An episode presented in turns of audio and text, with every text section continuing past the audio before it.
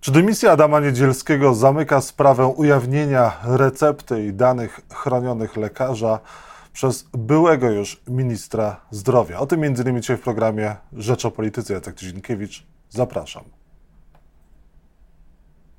A Państwa moim gościem jest Michał Szczerba, Koalicja Obywatelska, Platforma Obywatelska. Dzień dobry, panie pośle. Witam, panie redaktorze, witam państwa. Panie ministrze, komu sprzyja termin wyborów parlamentarnych yy, ogłoszony przez prezydenta na Twitterze piętnastego października? No, sprzyja obywatelkom i obywatelom, bo jest szansa, że ta władza odejdzie cztery tygodnie wcześniej niż wynikałoby to z możliwego maksymalnego terminu, jakim byłby piątego listopada, więc każdy dzień, każda, yy, każda godzina funkcjonowania tego no, przeżartego korupcją rządu jest dla obywateli szkodliwa, a sprawa Niedzielskiego pokazała, że również nasze dane, nasze dane intymne, prywatne, wrażliwe po prostu były zagrożone. Mhm, a piętnastego października będzie Dzień Papieski, yy, ważny dzień dla y, części Polaków. Nie ma pan takiego wrażenia, że Prawo i Sprawiedliwość będzie nie tylko chciało właśnie y, połączyć wybory z referendum, no ale również będzie liczyło na to, że ten Dzień Papieski będzie sprzyjał partii rządzącej? Uda się, nie uda? No, panie redaktorze, oczywiście PiS chciałby Jana Pawła drugiego, Ojca Świętego, zapisać do, do swojej partii, ale Ojciec Święta, szczególnie ta rocznica wyboru go na Stolicę Piotrową, jest naszym wspólnym świętem, jest również jakby w mojej opinii również początkiem komunizmu, bo przecież mało kto jak Jan Paweł drugi przyczynił się do, do upadku komunizmu i w Polsce, ale również w całej Europie Środkowo-Wschodniej. Panie pośle, osiemset plus, podpisanie przez prezydenta osiemset plus i podpisanie również Lex Tusk to są rzeczy, którymi Prawo i Sprawiedliwość może was pokonać, również opozycję, i trzeci raz wy, wygrać wybory parlamentarne pod rząd? Nie, no to są wszystko, panie redaktorze, kapiszony. Ta władza, jak powiedziałem, powinna się pakować. Pakować jak w tej chwili pakuje się Niedzielski. My dzisiaj z posłem Jońskim rano mieliśmy być w Ministerstwie Zdrowia, no ale takiego humanitarnego poczucia nie będziemy przeszkadzać panu ministrowi Niedzielskiemu w, w pakowaniu się. Mam nadzieję, że również ze sobą zabierze swoich współpracowników, z którymi mieliśmy do czynienia w ostatnich kilku latach. Także tych ludzi jak rzecznik prasowy Andrusiewicz, którzy nieustannie wchodzili w rolę adwokata, rzecznika prasowego, handlarza bronią, zapewniając każdego dnia przez całą aferę pandemiczną, przez całą aferę respiratorową, że handlarz bronią odda wszystkie pieniądze, a budżet państwa nie straci ani złotówki. Odchodzi Andrusiewicz, ale brakuje pięćdziesięciu milionów złotych. No właśnie, czy sprawa dymisji Adama Niedzielskiego zamyka sprawę e, respiratorów? To jest jedna rzecz. O tym pisaliście w książce swojej z, z Dariuszem Jońskim. No i przede wszystkim sprawę najnowszą, czyli kwestię e, recepty, ujawniania recepty i dany, danych lekarza, który ośmielił się skrytykować w wywiadzie Ministerstwo Zdrowia. To była naganna sprawa, to była sprawa e, pewnego przestępstwa, które popełnił Adam Niedzielski. W naszej opinii było to przestępstwo świadome, e, było to niedopełnienie obowiązków, przekroczenie uprawnień, ale co bardzo ważne, tutaj chciałbym to podkreślić, bo to konsultowaliśmy również z wybitnymi prawnikami, e, przestępstwo umyślne, ale w celu osiągnięcia korzyści osobistej, czyli zagrożone karą więzienia do lat dziesięciu, ponieważ pamiętajmy, że te wszystkie działania, które wykonywał Niedzielski, poświęcając nasze dane, dane lekarzy, które upubliczniał, razem z rodzajem leków, którzy, które sobie wypisywali, miały na celu wejście jego głębsze na giełdę kandydatów do Sejmu, pokazanie PiS-owi, że jest twardym zawodnikiem. On był w stanie poświęcić dane pacjentów, dane lekarzy po to, żeby zawalczyć o korzyści osobiste w postaci jedynki w jednym z okręgów wyborczych. No i to się nie udało, przeciwnie, to, to pogrzebało szansę ministra Niedzielskiego na pilską jedynkę, chociaż z tego, co my słyszymy, takie szanse zostały pogrzebane jeszcze przed tym wydarzeniem. No i dzisiaj w ogóle start Adama Niedzielskiego na listach Prawa i Sprawiedliwości stoi, stoi pod znakiem zapytania. To koniec kariery politycznej ministra Niedzielskiego? Ja myślę, że to początek jego spotkań w prokuraturze. My również tej sprawy nie artykułowaliśmy ale jak pan redaktor zauważył, ona jest bardzo dogłębnie opisana w naszej książce. W rozdziale pierwszym afera respiratorowa jest specjalny podrozdział poświęcony Niedzielskiemu, który jest swoistym aktem oskarżenia wobec tego ministra.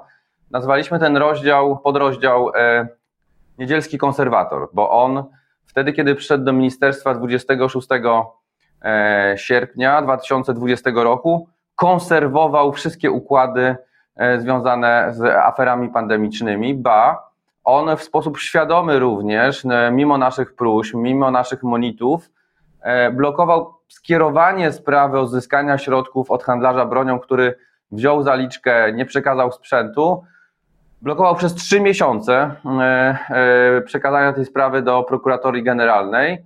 W tym samym czasie, i mamy to udowodnione, pieniądze wyciekały, zostały wyczyszczone konta handlarza bronią, został upłynniony majątek prywatny i, i, i firmy. Andrzej Niedzielski ręka w rękę z Szumowskim, z Cieszyńskim doprowadzili do gigantycznego naruszenia naszych interesów, publicznych interesów, pozwalając na to, żeby pieniądze wyciekły i nigdy do ministerstwa już nie wróciły. No tylko przypomnę, że Łukasz Szumowski zajmuje ważną funkcję, jest szefem jednej z klinik, Jan Cieszyński jest, Jan Cieszyński jest ministrem cyfryzacji, no i nie wygląda na to, żeby ministrowi Niedzielskiemu włos miał z głowy spaść. Nie słychać, że prokuratura miała zająć się tę, tą sprawą. Czy sprawa ministra Niedzielskiego no właśnie, teraz zostanie pana, zamieciona pod dywan? Dla pana dobrą informację, a szczególnie myślę, że dla, że dla pacjentów, dla pacjentek. Otóż, jak pamiętamy, w czerwcu dwa tysiące dwudziestego pierwszego roku e, e, prokuratura e, umorzyła sprawę przeciwko e, Januszowi e, Cieszyńskiemu, Łukaszowi Szumowskiemu i Piotrowi Węcławikowi, który też jest teraz takim nowym bohaterem e, tej sprawy związanej z aferą e, z, z tweetem. E, I e, ja złożyłem zażalenie i dokładnie e, po dwudziestego września, nie pamiętam, czy to jest dwudziesty czy dwudziesty drugi, dokładnie za chwilę to sprawdzę, dwudziestego września przed sądem odbędzie się rozpatrzenie mojego zażalenia. To znaczy, że wracamy do afery respiratorowej, to oznacza, że bohaterowie tej afery, którzy byli przez nas oskarżeni, bo nie przez prokuraturę o nadużycie swoich uprawnień, niedopełnienie obowiązków, wracają, wracają na salę sądową. No ma pan takie wrażenie, że również minister Niedzielski będzie odpowiadał również za kwestię recepty ujawnienia tych danych? Czy ta sprawa według Prawa i Sprawiedliwości ma już uciąć i zakończyć ten temat dymisji ministra? Absolutnie nie, ponieważ pokazaliśmy z posłem Jońskim, bo to była nasza kontrola, kontrola dwudniowa, pokazaliśmy tryb przekazywania tych danych. Wydaje się miliardy, dziesiątki miliardów złotych na tak zwane bezpieczeństwo w cyberprzestrzeni. Cieszyński coraz to nowe kontrakty, coraz to nowe zamówienia podpisuje, a jednocześnie dane dotyczące tego, czy lekarz wypisał receptę i jaki to był rodzaj substancji, przekazywane nie są ministrowi według procedury, która obowiązuje w Ministerstwie Zdrowia, w Centrum e-Zdrowia, ale przekazywane jest, są komunikatorem WhatsApp. Te dane wydobyliśmy, te dane są porażające, bo one są tylko przykładem tego, w jaki sposób mogą postępować z innymi naszymi danymi. I druga sprawa, chyba bardzo istotna, i dzisiaj czekamy na odpowiedź ministra Niedzielskiego, zanim o czternastej pojawi się w Pałacu Prezydenckim.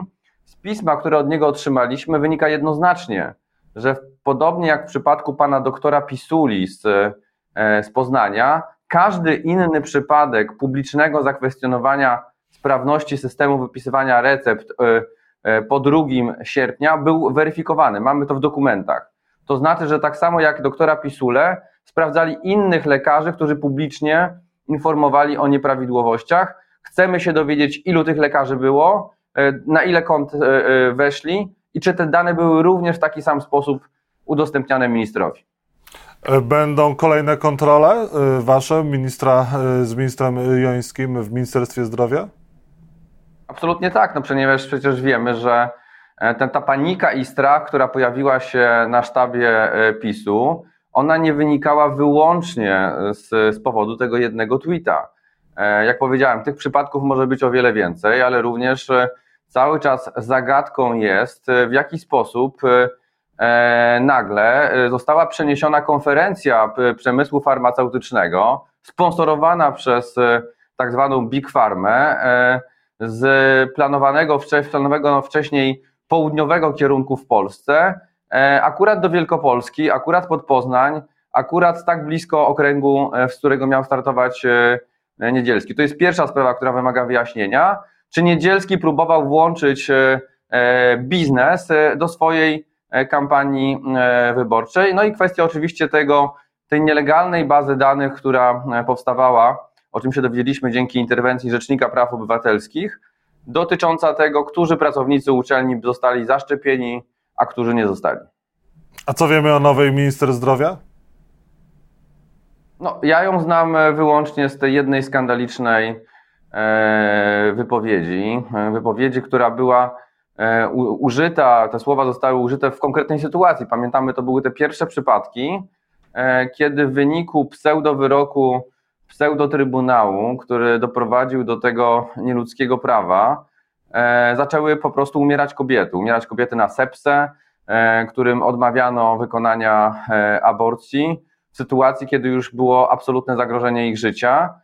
I pani, pani minister Sujka, za chwilę minister, no powiedziała po prostu, że kobiety umierały, umierają, umierać będą i że to się zdarza. Nie, to się, szanowni państwo, panie redaktorze, nie może zdarzać i to prawo, i to obiecujemy jako Koalicja Obywatelska, zmienimy, bardzo szybko zmienimy, zliberalizujemy, bo uważamy, że przede wszystkim zdrowie i życie kobiety musi być chronione i nie może zależeć od takich Sujek, Niedzielskich, Kaczyńskich, Morawieckich, którzy są odpowiedzialni za wyrok Julii Przyłębskiej. Michał Szczerba, poseł Koalicji Obywatelskiej, Platforma Obywatelska, był państwa i moim gościem. Bardzo dziękuję za rozmowę. Dziękuję, panie rektorze.